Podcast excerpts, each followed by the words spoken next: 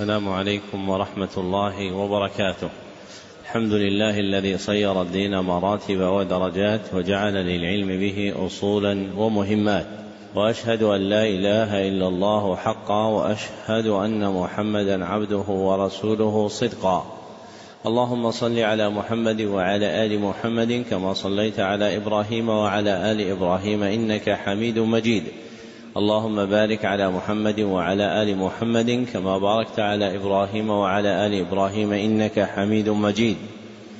أما بعد، فحدثني جماعة من الشيوخ وهو أول حديث سمعته منهم بإسناد كل إلى سفيان بن عيينة عن عمرو بن دينار عن أبي قابوس مولى عبد الله بن عمرو عن عبد الله بن عمرو بن العاص رضي الله عنهما عن رسول الله صلى الله عليه وسلم أنه قال: الراحمون يرحمهم الرحمن، ارحموا من في الأرض يرحمكم من في السماء.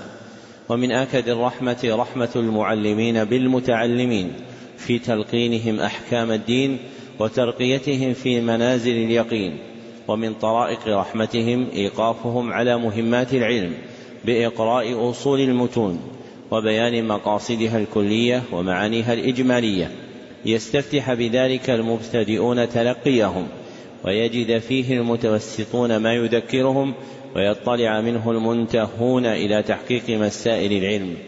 وهذا المجلس الثالث في شرح الكتاب الثامن من برنامج مهمات العلم في سنته السابعة 37 و400 وألف، وهو كتاب الأربعين في مباني الإسلام وقواعد الأحكام، المعروف شهرة بالأربعين النووية للعلامة يحيى بن الشرف النووي رحمه الله، المتوفى سنة 76 و600.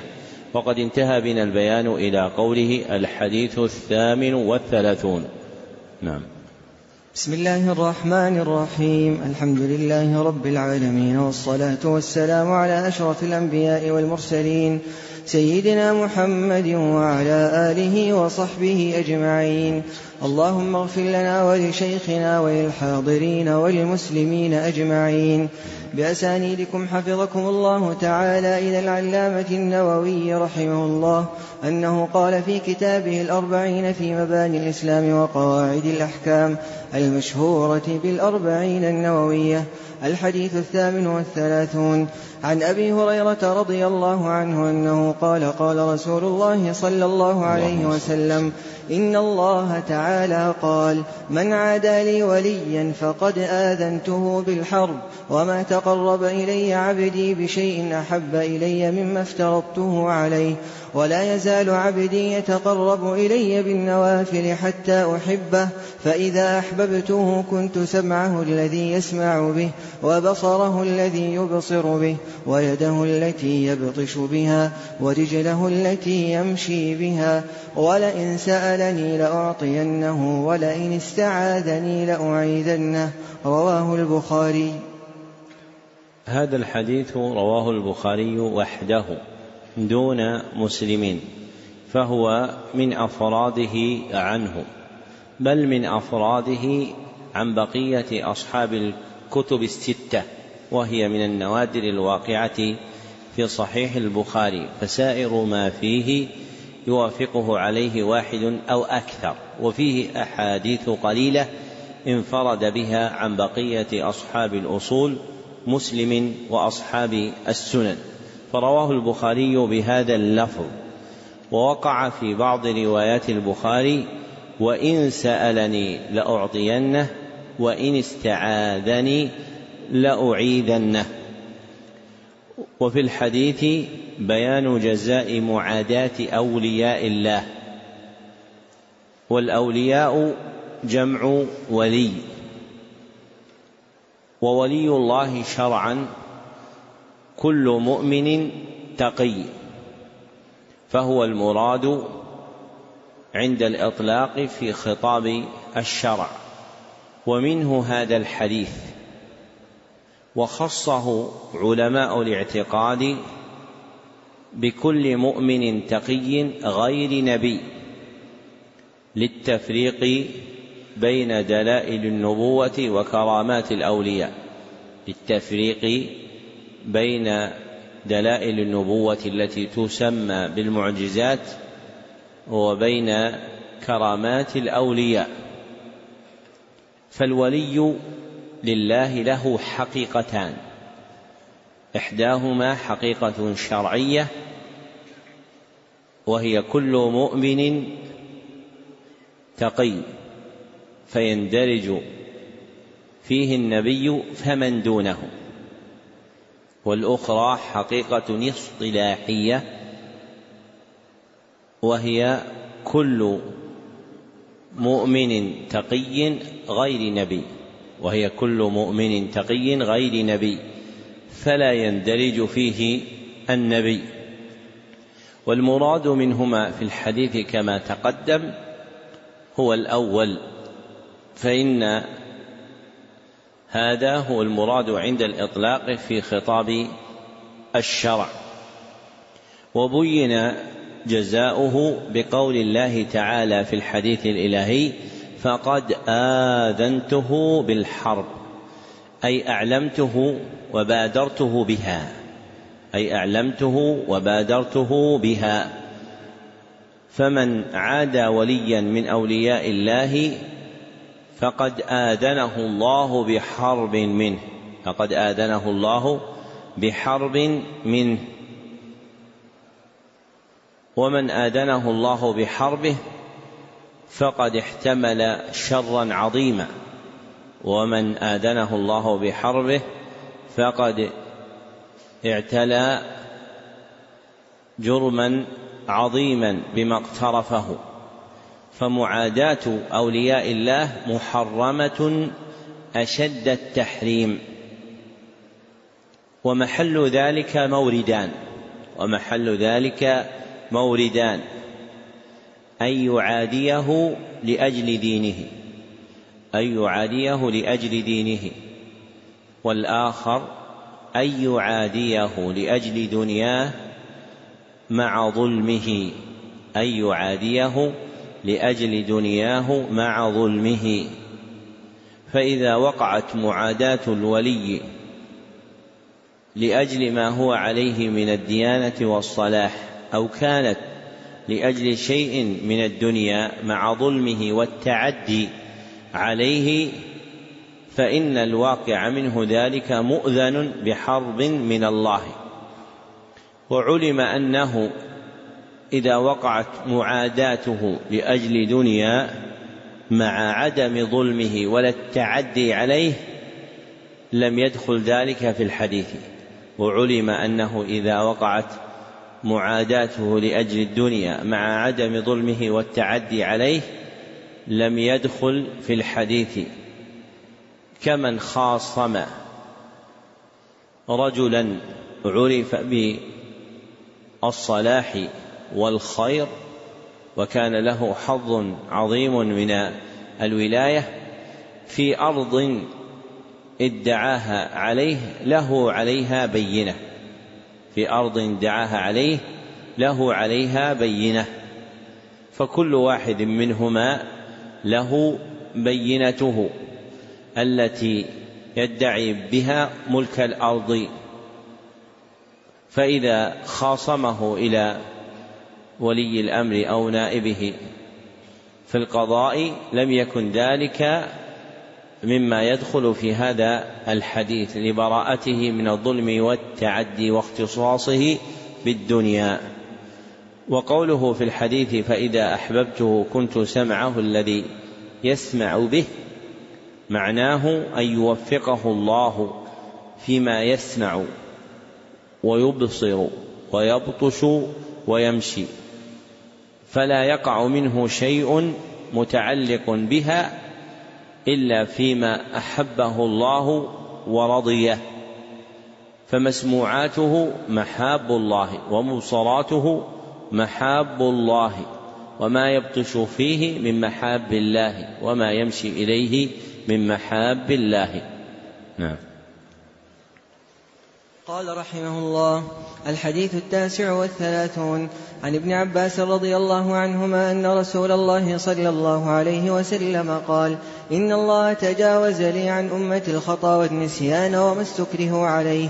حديث حسن رواه ابن ماجه والبيهقي وغيرهما. هذا الحديث رواه ابن ماجه بلفظ إن الله وضع عن أمتي، رواه ابن ماجه بلفظ إن الله وضع عن أمتي، ورواه البيهقي بلفظ قريب منه وإسناده ضعيف، والرواية في هذا الباب فيها لين. والعزو إلى ابن ماجه كاف لأنه من الأصول الستة عند المحدثين، والعزو لابن ماجه كاف لأنه من الأصول الستة عند المحدثين.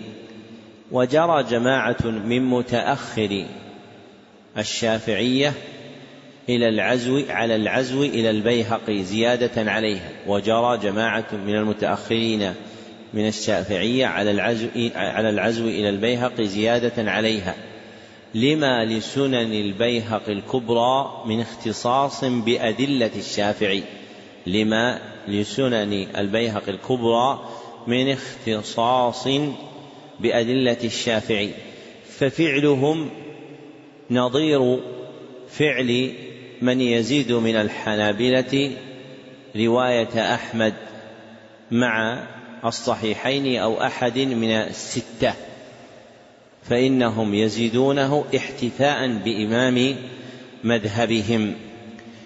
وفي الحديث بيان فضل الله على هذه الأمة بوضع المؤاخذة عنها في 3 أمور: أولها الخطأ، وهو وقوع الشيء على وجه لم يقصده فاعله، وهو وقوع الشيء على وجه لم يقصده فاعله.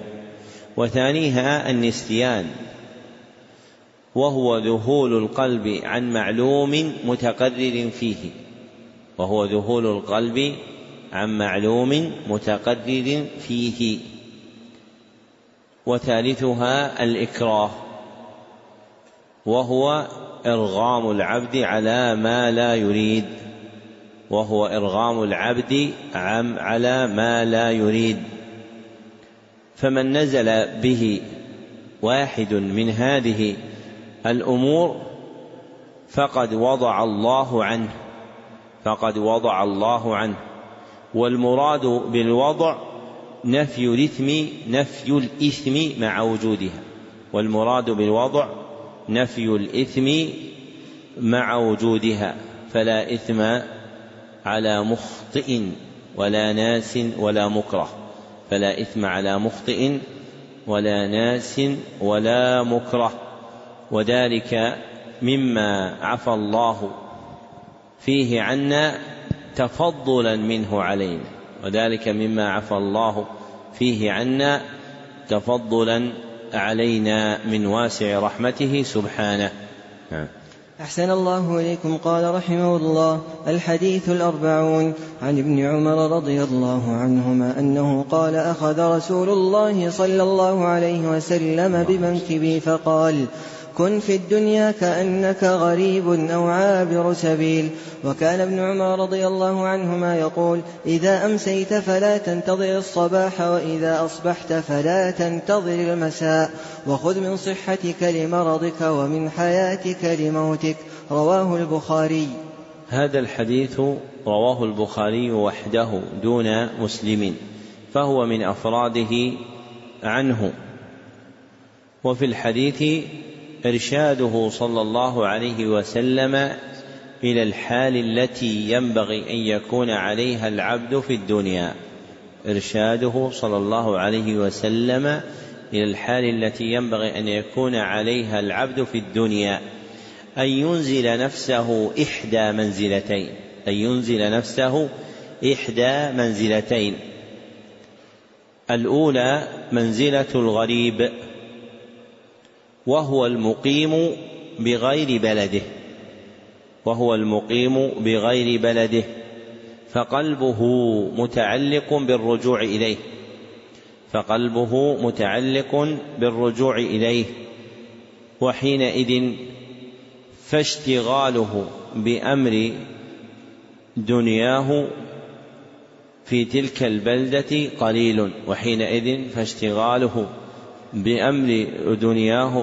البلدة قليل، وركونه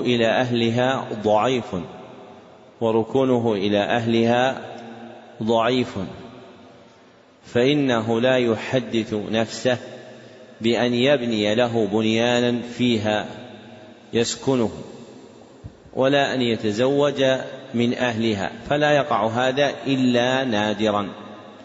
والمنزلة الثانية منزلة عابر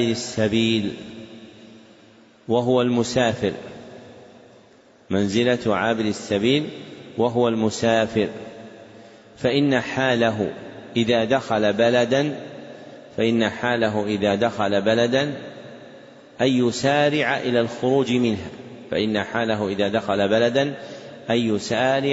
إلى الخروج منها، فهي مرحلة من مراحل سفره في طريقه، والمنزلة الثانية أكمل من الأولى، لقلة التعلق بالدنيا فيها، فمن رام أن تصلح له حاله، وتطيب ويطيب عيشه وتقر عينه في معاملة الخلق في الدنيا، فحقيق به أن يختار لنفسه إحدى المنزلتين، فيكون بينهم كحال المسافر الذي يحدث نفسه بالخروج العاجل من بين أظهرهم.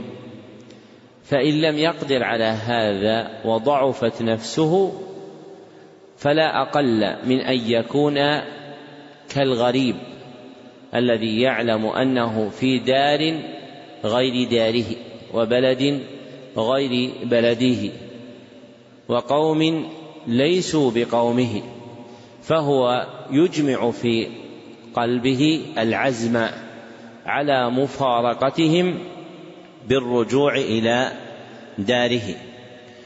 ودار أهل الإيمان التي تؤمل نفوسهم الرجوع إليها هي جنات عدن جعل الله وإياكم من أهلها. قال ابن القيم رحمه الله: فحيا على جنات عدن فإنها منازلك الأولى وفيها المخيم. ولما فهم ابن عمر رضي الله عنه من النبي صلى الله عليه وسلم هذا، أوصى بهذه الوصية فقال: إذا أمسيت فلا تنتظر الصباح، وإذا أصبحت فلا تنتظر المساء، وخذ من صحتك لمرضك، ومن حياتك لموتك. بأن يعلم العبد أنه يتقلب بين أحوال وأطوار، فالعاقل لا يركن إلى شيء منها، فإذا أمسى لم ينتظر الصباح، وإذا أصبح لم ينتظر المساء، وإذا جعل الله عز وجل له صحة أخذ منها لمرضه، وإذا أفسح الله له في أجله أخذ من حياته لموته.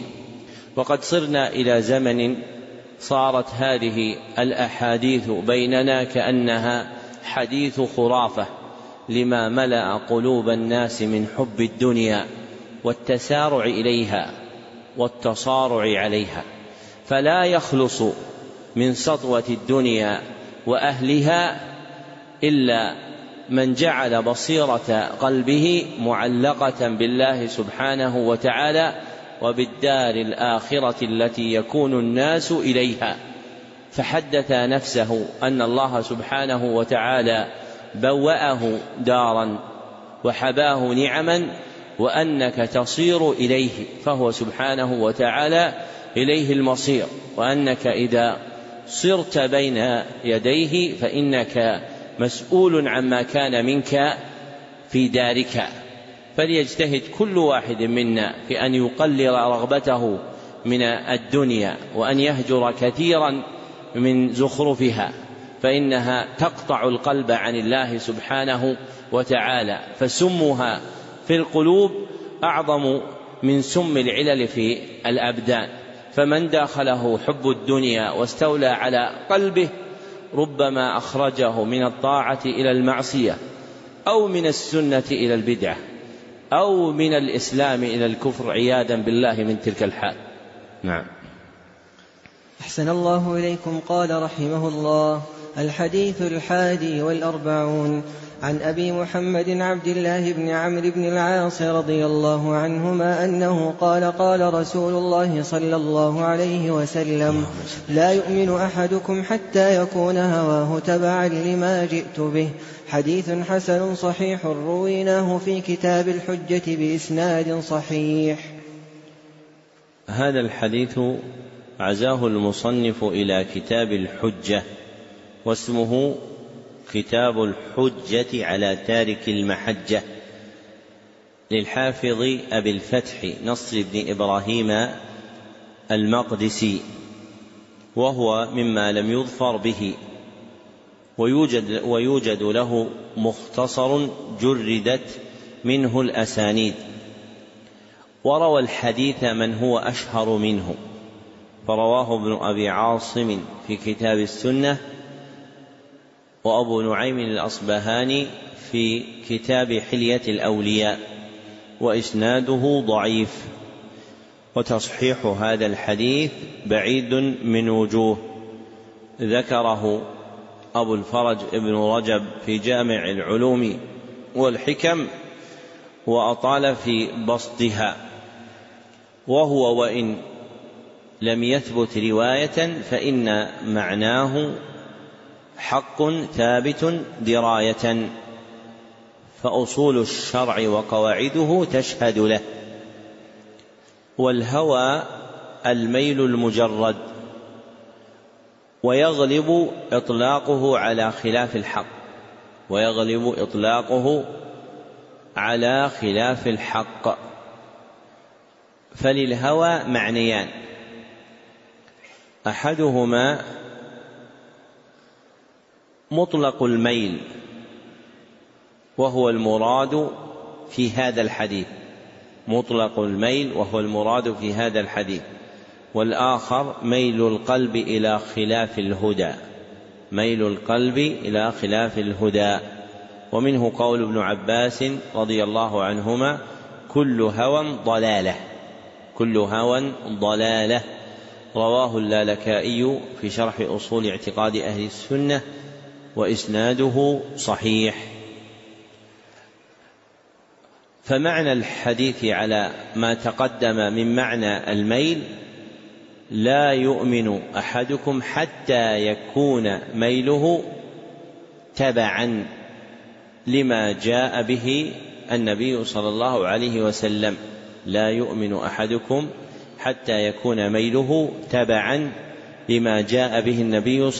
عليه وسلم، والإيمان المنفي في هذا الحديث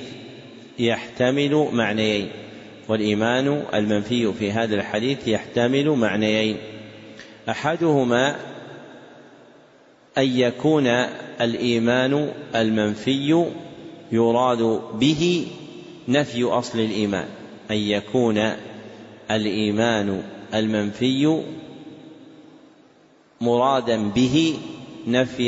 الإيمان، والآخر أن يكون الإيمان المنفي مرادا به كمال الإيمان، بحسب ما يتعلق بقوله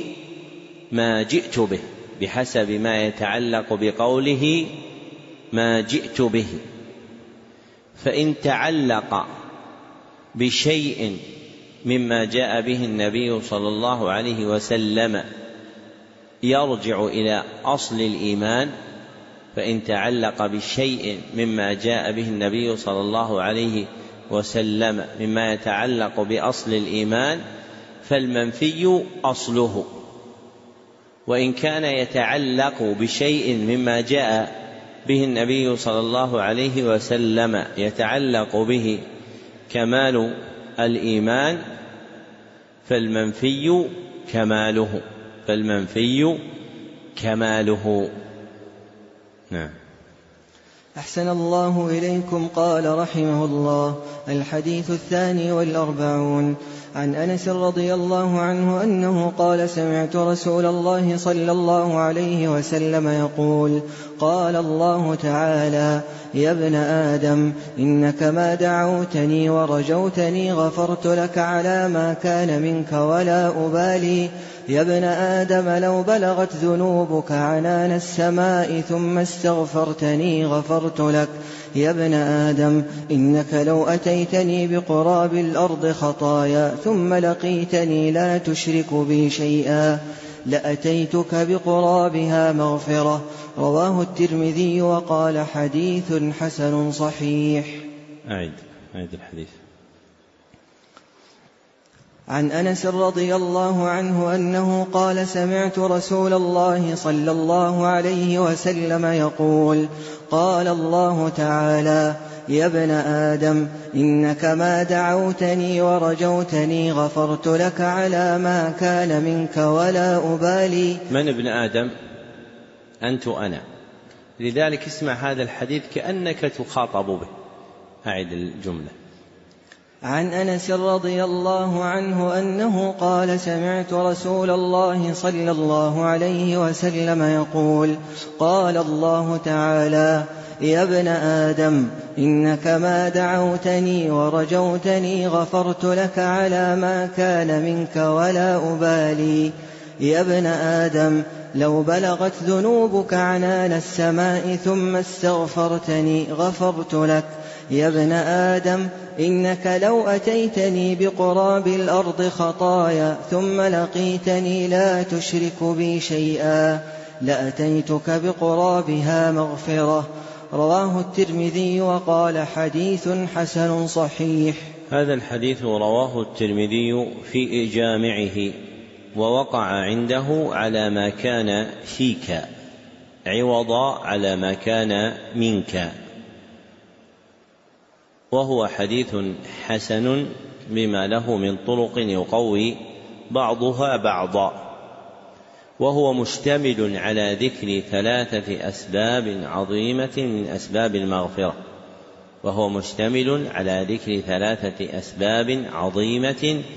من أسباب المغفرة، أولها الدعاء المقترن بالرجاء، وقرن الدعاء بالرجاء، لإفادة أن الداعي حاضر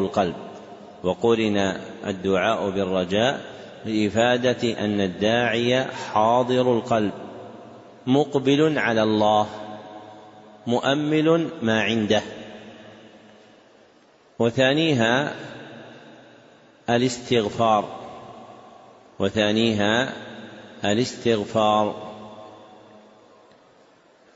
وأصل الاستغفار طلب المغفرة، وإذا أطلق اندرجت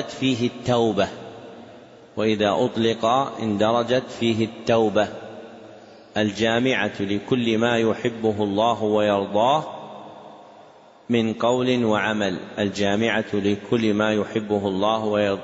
قول وعمل، ذكره أبو الفرج ابن رجب.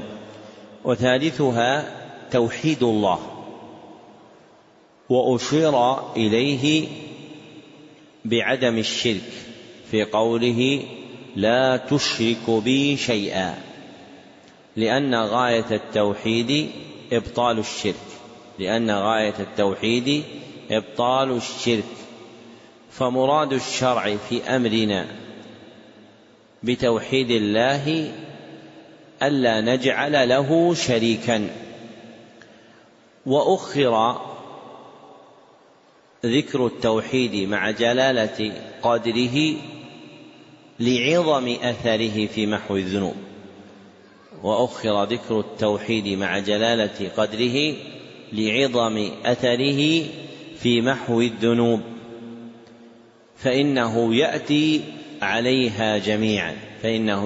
عليها جميعا، وهذا معنى قوله لو أتيتني بقراب الأرض خطايا، أي بملء الأرض خطايا، ثم لقيتني لا تشرك بي شيئا لأتيتك بقرابها مغفرة. فحسنة التوحيد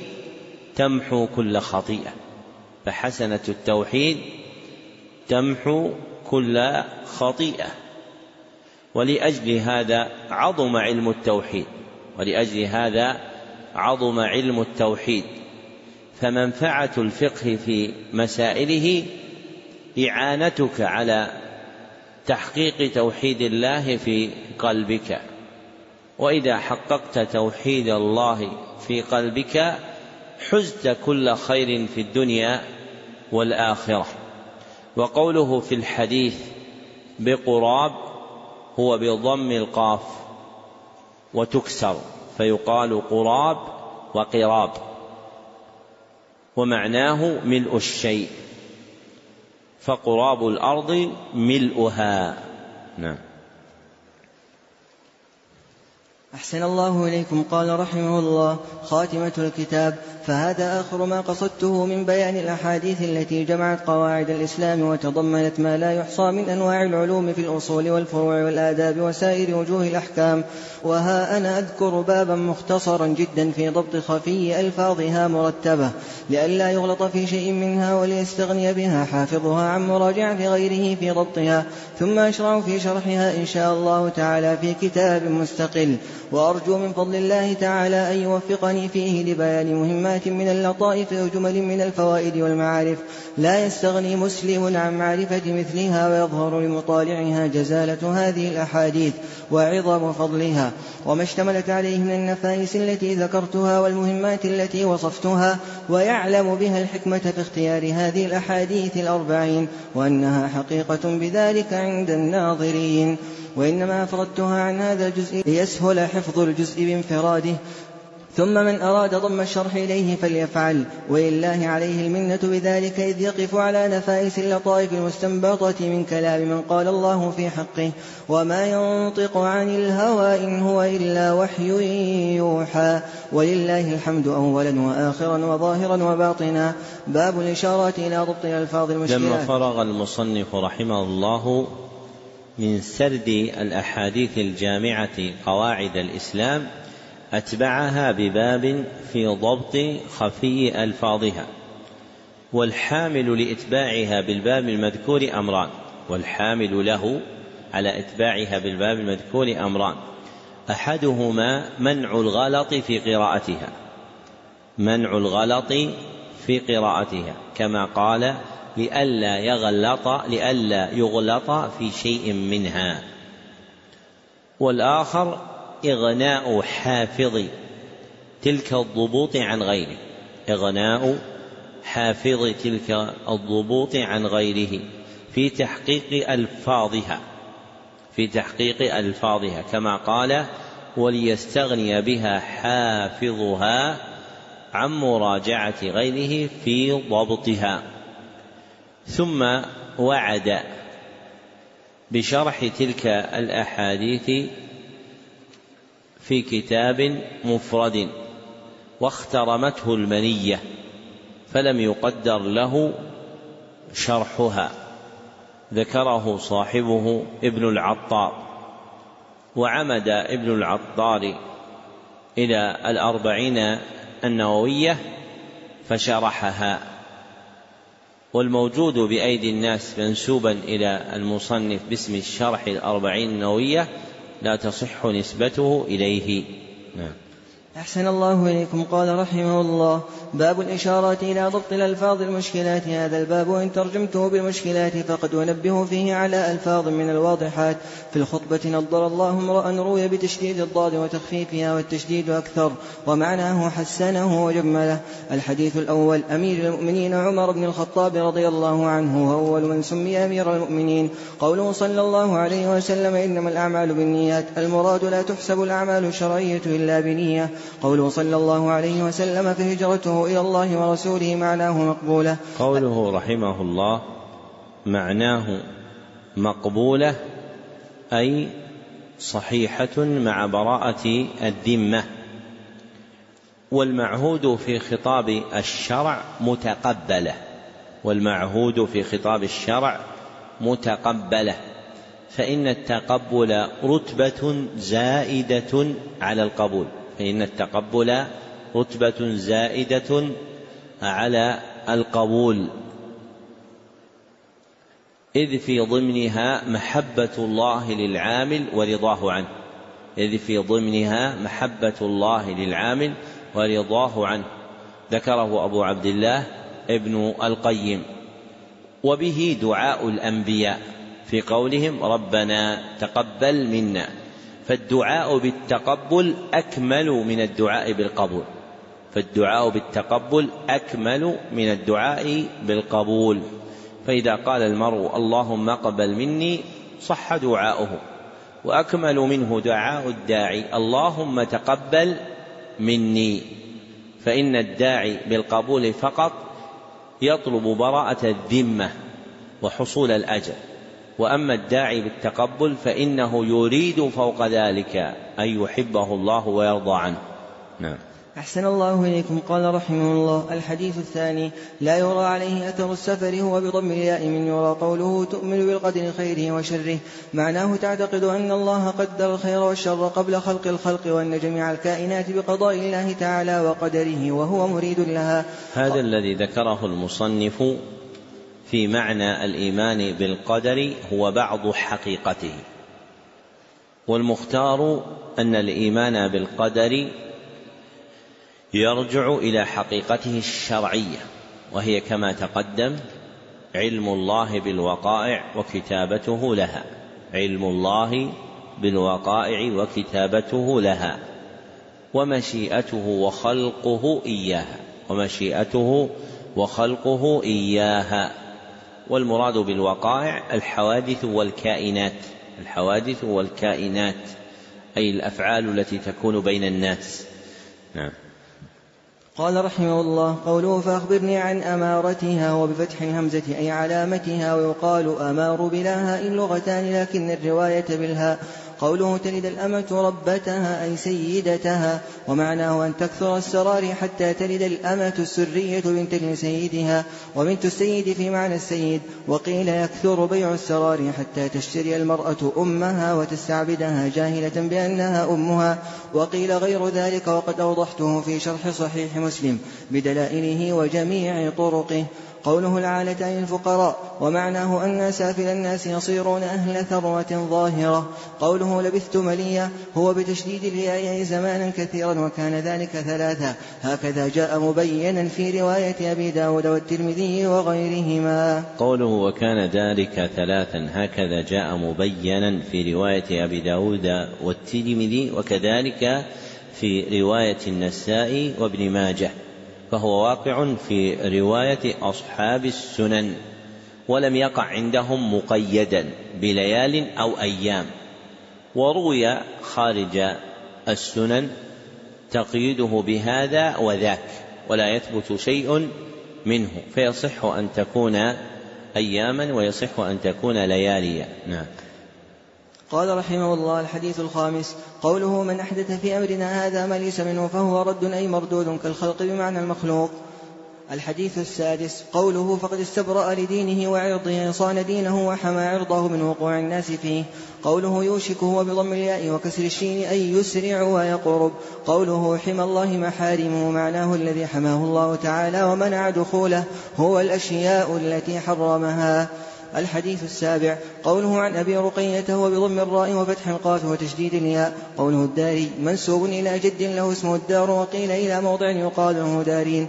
ويقال فيه أيضا الديري نسبة إلى دير كان يتعبد فيه، وقد بسطت القول في إيضاحه في أوائل شرح صحيح مسلم. قوله رحمه الله وقيل إلى موضع يقال له دارين، نسبة تميم إليه غلط فاحش، قاله أبو المظفر الأبي وردي، نقله عنه ابن طاهر في الأنساب المتفقة. وقوله ويقال فيه أيضا الديري نسبة إلى دير كان يتعبد فيه، أي حال تنصره قبل الإسلام، فإن اتخاذ الصوامع ليس من دين الإسلام، وكان هذا من تميم لما كان نصرانيا قبل الإسلام، فكان جديرا بالمصنف أن يقيده به، وهو الذي جرى عليه في شرح مسلم وفي تهذيب الأسماء واللغات، فذكر أن تعبده فيه كان قبل الإسلام لئلا يتوهم أنه كان يفعله بعد إسلامه. قال رحمه الله الحديث التاسع. قوله واختلافهم هو بضم الفاء لا بكسرها.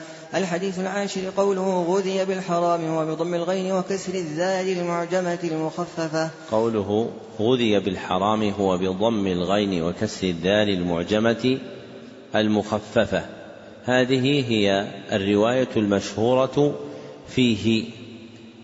وذكر الجرداني في شرح الأربعين أنه جاء أيضا بالتخفيف،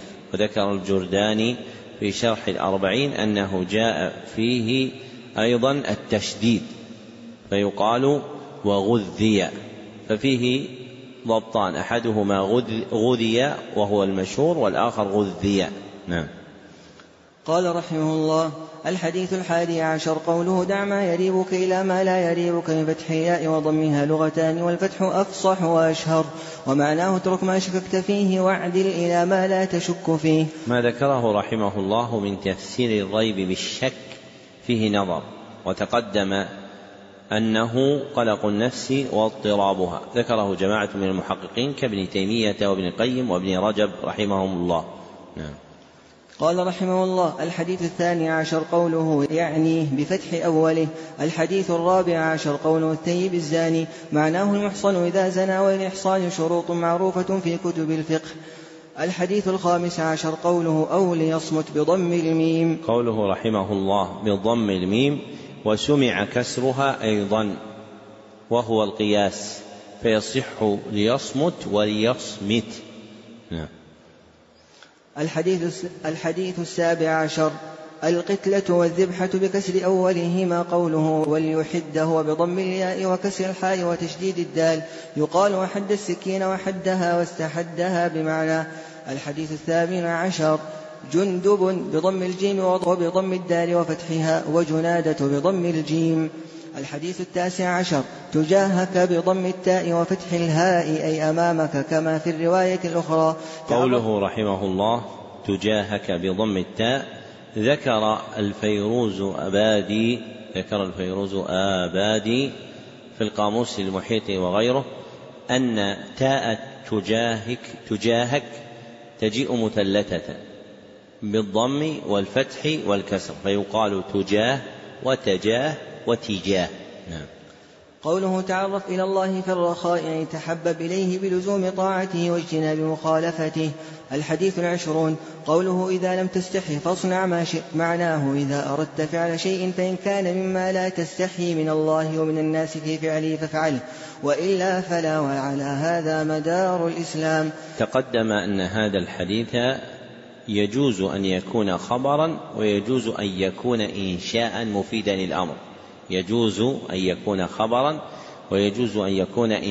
مفيدا للأمر، فما ذكره المصنف فيه ضيق، والذي سلف أوسع وأعم. نعم. قوله الحديث 21 قل آمنت بالله ثم استقم أي استقم كما أمرت وامتثلا أمر الله تعالى مجتنبا نهيه. الحديث 23 قوله صلى الله عليه وسلم الطهور شطر الإيمان المراد بالطهور الوضوء قيل معناه ينتهي تضعف ثوابه إلى نصف أجر الإيمان وقيل الإيمان يجب ما قبله من الخطايا وكذلك الوضوء ولكن الوضوء تتوقف صحته على الإيمان فصار نصفا وقيل المراد بالإيمان الصلاة والطهور شرط لصحتها فصار كالشطر وقيل غير ذلك. ما ذكره المصنف من هذه المعاني أحسن منه ما سبق وأن الطهور يتعلق بالطهارة الحسية الظاهرة وأن تشطيره للإيمان باعتبار تعلق الطهارة الحسية بطهارة الظاهر وتعلق طهارة الباطن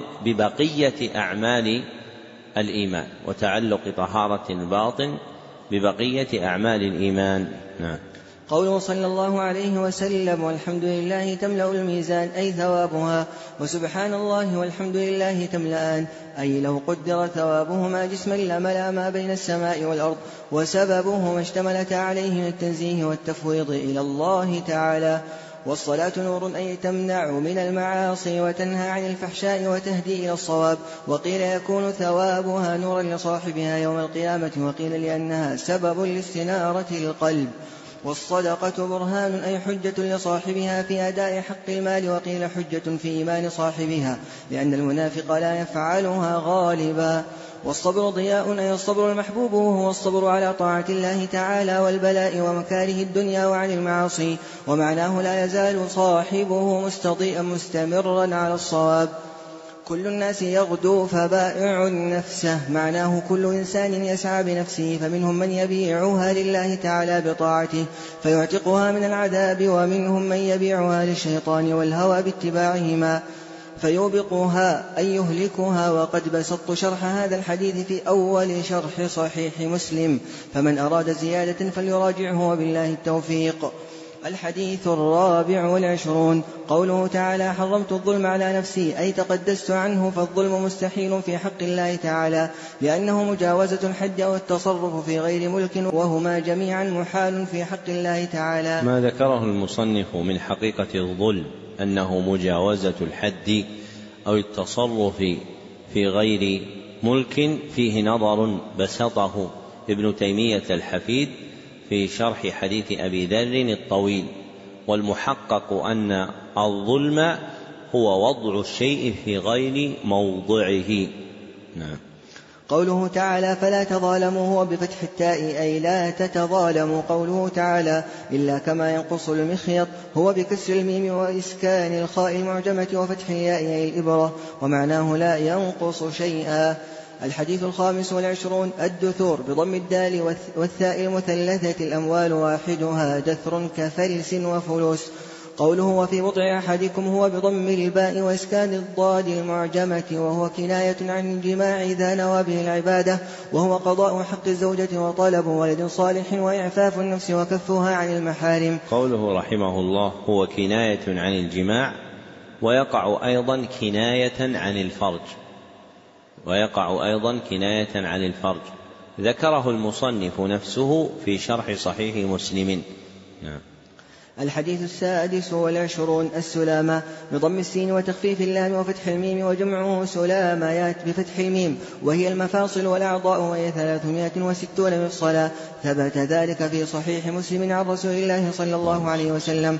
الحديث 27 النواس بفتح النون وتشديد الواو سمعان بكسر السين المهملة وفتحها. والفتح أشهر سمعان. قوله حاك بالحاء المهملة والكاف أي تردد وابصة بكسر الباء الموحدة. الحديث 28 العرباط بكسر العين وبالموحدة سارية بالسين المهملة وبالياء المثناة من تحت. قوله ذرفت بفتح الذال المعجمة والراء أي سالت. قوله بالنواجذ هو بالذال المعجمة وهي الأنياب وقيل الأضراس والبدعة ما عمل على غير مثال سبق. ما ذكره رحمه الله في حد البدعة هو باعتبار الوضع اللغوي أما حدها في الشرع هو الذي تقدم في حديث عائشة رضي الله عنها، وهو الحديث الخامس. نعم. الحديث 29 وذروة السناء بكسر الذال وضمها أي أعلى، والكسر أفصح فيقال ذروة وهو أفصح من ذروة. وذكر أيضا الفتح في لغة رديئة يعني ضعيفة. نعم. قوله ملاك الشيء بكسر الميم أي مقصوده، قوله رحمه الله بكسر الميم وتجيء أيضا بفتحها فيقال ملاك وملاك، فيقال ملاك وملاك، وهو كما تقدم عمود الشيء ونظامه وقوامه الذي يعتمد عليه منه. نعم. قوله يكبه بفتح الياء وضم الكاف. الحديث 30 الخشني بضم الخاء وفتح الشين المعجمتين وبالنون منسوب إلى خشينة قبيلة معروفة. قوله جرثوم بضم الجيم والثاء المثلثة وإسكان الراء بينهما وفي اسمه وفي اسم أبيه اختلاف كثير. قوله صلى الله عليه وسلم فلا تنتهكوها، انتهاك الحرمة تناولها بما لا يحل. الحديث 32 ولا ضراره وبكسر الضاد المعجمة. الحديث 34 فإن لم يستطع فبقلبه معناه فلينكر بقلبه وذلك ضعف الإيمان أي أقله ثمرة. الحديث 35 ولا يخذله بفتح الياء وإسكان الخاء وضم الذال المعجمة، ولا يكذبه بفتح الياء وإسكان الكاف. قوله بحسب امرئ من الشر هو بإسكان السين المهملة يكفيه من الشر. الحديث 38 فقد آذنته بالحرب هو بهمزة ممدودة أي أعلمته بأنه محارب لي. قوله تعالى استعاذني ضبطوه بالنون وبالباء وكلاهما صحيح. قوله ضبطوه بالنون يعني استعاذني، وبالباء يعني استعاذ بي. نعم. الحديث 40 قوله كن في الدنيا كأنك غريب وعابر سبيل أي لا تركن إليها ولا تتخذها وطنا ولا تحدث نفسك بطول البقاء فيها ولا بالاعتناء بها ولا تتعلق منها بما لا يتعلق به الغريب في غير وطنه ولا تشتغل فيها بما لا يشتغل به الغريب الذي يريد الذهاب إلى أهله. الحديث 42 عنان السماء بفتح العين قيل هو السحاب وقيل ما عن لك منها أي ظهر إذا رفعت رأسك. قوله بقراب الأرض بضم القاف وكسرها لغتان روي بهما والضم أشهر معناهما يقارب ملئها. فصل. يعلم أن الحديث المذكور أولا من حفظ على أمتي 40 حديثا، معنى الحفظ هنا أن ينقلها إلى المسلمين وإن لم يحفظها ولم يعرف معناها هذا حقيقة معناه، وبه يحصل انتفاع المسلمين لا بحفظ ما ينقله إليهم والله أعلم بالصواب.